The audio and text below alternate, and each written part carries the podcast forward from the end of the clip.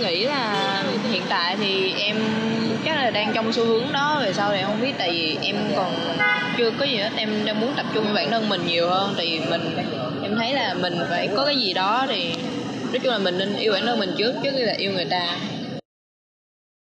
Ờ, không có ờ, quá muộn để kết hôn nhưng mà mình phải uh, lo được cho mình lo được cho gia đình với lại cái người mà muốn chung sống cùng với mình thì lúc đấy mới kết hôn được. Ừ, mới đủ đảm bảo để kết hôn chứ nếu mà mình không lo được thì kết hôn vô nó có nhiều vấn đề phát sinh.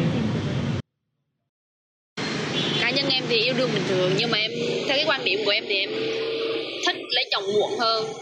À, và tầm khoảng 28 đến 30 thì em mới có suy nghĩ là lấy chồng. Còn hiện tại thì em chưa ờ, chỉ yêu đương thôi Thưa quý vị thính giả, đối mặt vô vàng áp lực về việc làm, tài chính khiến nhiều người trẻ ở châu Á dần không còn muốn hẹn hò, kết hôn và sinh con để tập trung vào sự nghiệp và bản thân mình.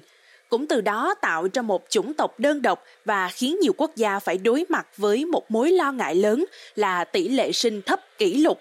Thậm chí, để thuyết phục người dân, đặc biệt là những người trẻ chịu sinh con, nhiều quốc gia đã chấp nhận trả tiền cho họ.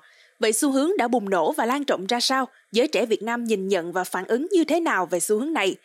Hãy cùng với Minh Anh bàn luận trong số podcast ngày hôm nay.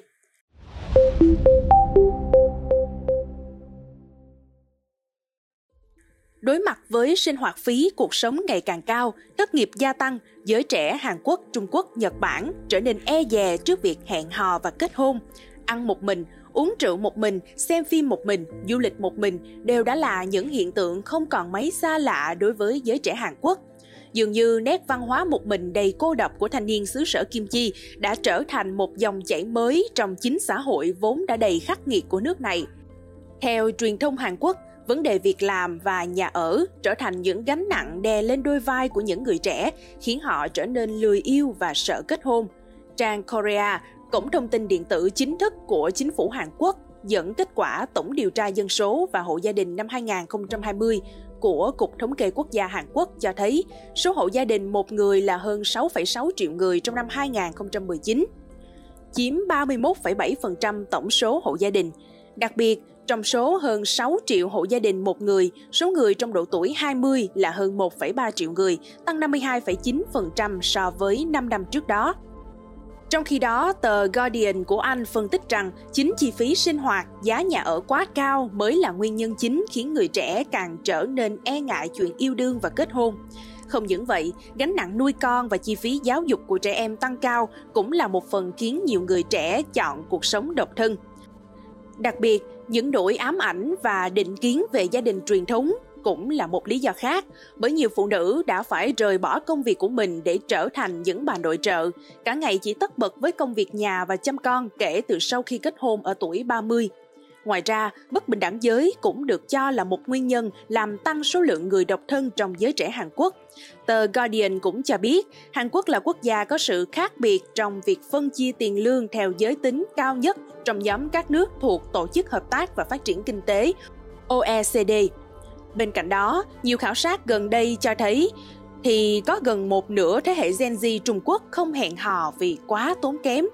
Theo báo cáo năm 2022 của Viện Khoa học về Sức khỏe tâm thần sinh viên của Trung Quốc, có đến 42% thanh niên nước này mong muốn sống độc thân. Cuộc khảo sát của viện nghiên cứu trên được thực hiện với khoảng 80.000 sinh viên đến từ 31 tỉnh thành và khu tự trị của Trung Quốc. Tôi dành tất cả thời gian của mình để cầu mong sự giàu có mà tôi vẫn hằng mong muốn. Tôi không có năng lượng cho các mối quan hệ. Đoạn điệp khúc được lan truyền khắp các trang mạng xã hội Trung Quốc cũng chính là lời giải thích vì sao giới trẻ nước này chán ngán việc hẹn hò đến vậy. Một thanh niên viết trên trang Weibo, cái giá của tình yêu bây giờ là quá cao, việc phóng tay đi ăn hoặc đi chơi cũng sẽ tiêu tốn của bạn rất nhiều tiền, có thể là hàng trăm hoặc thậm chí là hàng ngàn nhân dân tệ. Tương tự như giới trẻ Hàn Quốc, nhiều cô gái tại đất nước tỷ dân này ngày càng trở nên độc lập. Họ mong muốn tiến đến sự thành công trong sự nghiệp cá nhân hơn là tìm kiếm một bến đỗ cho mình.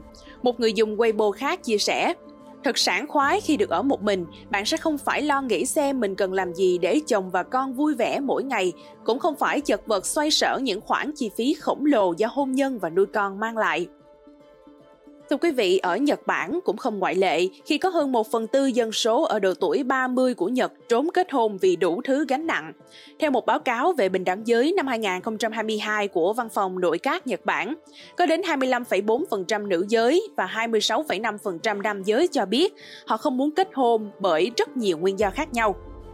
Cụ thể, theo báo Asahi, phụ nữ Nhật Bản trốn kết hôn bởi họ lo sợ sẽ mất công việc sau khi kết hôn hoặc sau khi nghỉ thai sản, lo ngại việc nuôi dạy con cái và chăm sóc cha mẹ già.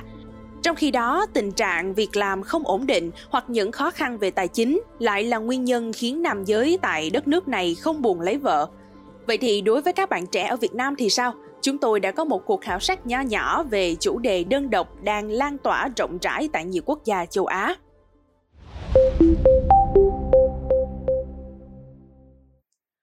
Hiện nay thì chủng tộc đơn độc bùng nổ trong giới trẻ châu Á như số hộ gia đình một người là hơn 6,6 triệu người trong năm 2019, hơn một phần tư dân số ở độ tuổi 30 của Nhật trốn kết hôn, gần một nửa Gen Z Trung Quốc không hẹn hò vì quá tốn kém.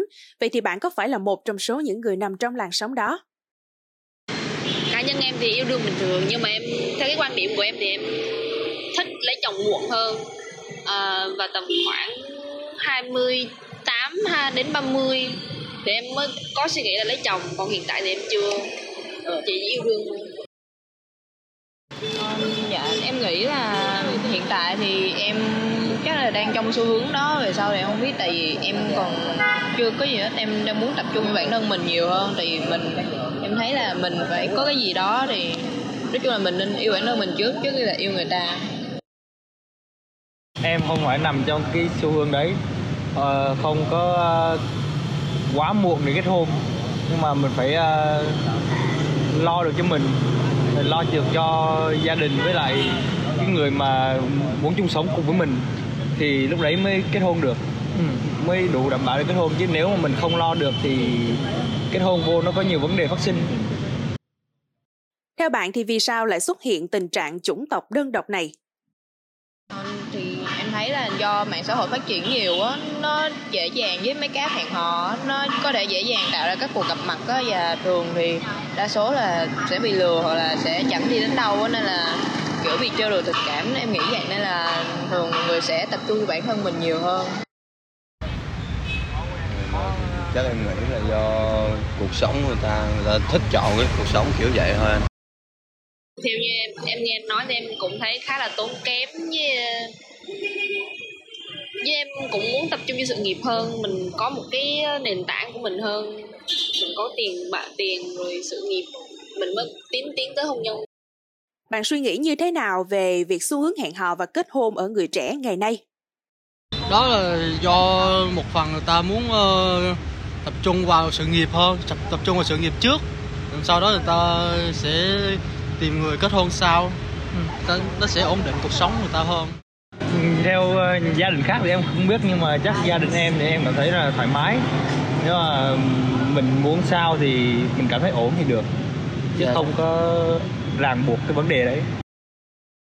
Ờ, về hẹn hò thì em thấy là kiểu chắc cũng tùy ý thôi. Tại uh, thường là hẹn lâu dài. Bây giờ người ta hẹn hò em thấy thường tính bằng tháng nhiều hơn là bằng năm vì vậy nên là chắc là thường tập trung cho bản thân nhiều nghĩ là hẹn hò sẽ không nhiều Mặt khác, không chỉ né tránh hẹn hò, nhiều bạn trẻ còn không muốn kết hôn và sinh con khi phải chịu áp lực tài chính, thêm phần phải lo phụng dưỡng cha mẹ già và chi phí nuôi con quá lớn. Cụ thể, Nhật Bản đã đưa ra những chính sách khuyến khích các gia đình sinh thêm con từ những năm 1990 10 năm sau đó, chính phủ Hàn Quốc cũng lục tục triển khai các chính sách khuyến đẻ tương tự như người láng giềng Nhật Bản.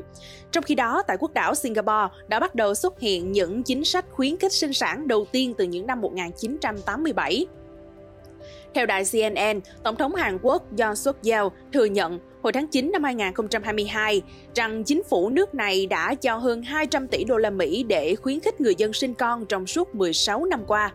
Đặc biệt kể từ khi nhậm chức hồi tháng 5 năm 2022, chính quyền Tổng thống Yoon đã hứa nâng gói trợ cấp cho các cặp cha mẹ có con dưới 1 tuổi từ 300.000 won lên 700.000 won, từ khoảng 230 đô la Mỹ lên 540 đô la Mỹ vào năm 2023 và sẽ tăng lên đến 1 triệu won, khoảng 770 đô la Mỹ vào năm 2024.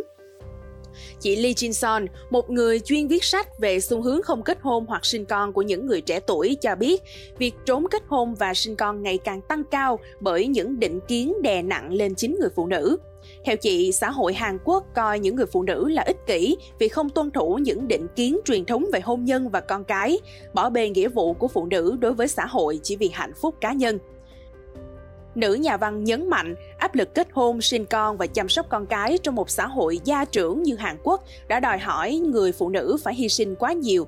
Chính vì vậy, những người phụ nữ bắt đầu phản kháng khi họ dần khám phá ra rằng họ hoàn toàn có thể vẫn sống tốt mà không cần lập gia đình. Cũng như Hàn Quốc, hôm 31 tháng 5 vừa qua, Thủ tướng Nhật Bản Kishida Fumio cũng tiết lộ kế hoạch đảm bảo gói hỗ trợ hàng năm rơi vào khoảng 3,5 nghìn tỷ yên, khoảng 25,2 tỷ đô la Mỹ trong vòng 3 năm tới cho việc chăm sóc trẻ em, trợ cấp sinh con và nuôi con. Theo báo South China Morning Post, các cô gái trẻ Trung Quốc, đặc biệt là thế hệ Gen Z, những người sinh từ khoảng năm 1995 đến 2010, đang ngày càng mong muốn ưu tiên cho cuộc sống riêng của mình. Đối với thế hệ trẻ Trung Quốc, hôn nhân không còn là ưu tiên hàng đầu của họ nữa và cả việc sinh con cũng vậy. Không những vậy, với thế hệ trẻ Trung Quốc hiện nay, thành công trong cuộc sống không còn là phụ thuộc vào kết hôn và sinh con như trước đây. Chị Janet Song, 25 tuổi, nhân viên của một quán cà phê thú cưng tại Quảng Châu, Trung Quốc, nói với tờ South China Morning Post rằng chị không nghĩ sự hiện diện của chồng hoặc con có thể trở thành nhân tố giúp chị thành công. Chị Song bày tỏ, Hai chị họ của tôi đều là con một trong gia đình, họ đều đã kết hôn. Thế nhưng chính họ cũng khuyên tôi không nên kết hôn và thậm chí là không cần sinh con nếu bản thân thật sự không muốn. Ngoài ra, khu vực Đông Nam Á cũng không thoát khỏi nạn thiếu trẻ sơ sinh. Tổng tỷ suất sinh của người dân Singapore trong năm 2022 chỉ đạt 1,05 và là mức thấp nhất trong lịch sử của quốc đảo này. Mức thấp kỷ lục từng ghi nhận trước đó là 1,1 được ghi nhận vào năm 2020 và 1,12 vào năm 2021, theo đài CNA đưa tin. Lãnh đạo văn phòng Thủ tướng Singapore PMO, bà Idrani Rajat nhận định rằng ngày càng có nhiều người trẻ Singapore trì hoãn việc kết hôn và sinh con. Trong khi đó, tuổi thọ trung bình của người dân Singapore cũng ngày càng được nâng cao. Việc này đã trở thành một thách thức đối với những cặp vợ chồng trẻ khi họ vừa phải nuôi con nhỏ, vừa chăm sóc và phụng dưỡng cha mẹ già. Quý vị nghĩ sao về những thông tin trên? Hãy để lại ý kiến của mình bằng cách bình luận bên dưới. Cảm ơn quý thính giả đã lắng nghe số podcast này. Đừng quên theo dõi để tiếp tục đồng hành cùng với podcast Báo Tuổi Trẻ trong những tập phát sóng lần sau. Còn bây giờ xin chào và hẹn gặp lại.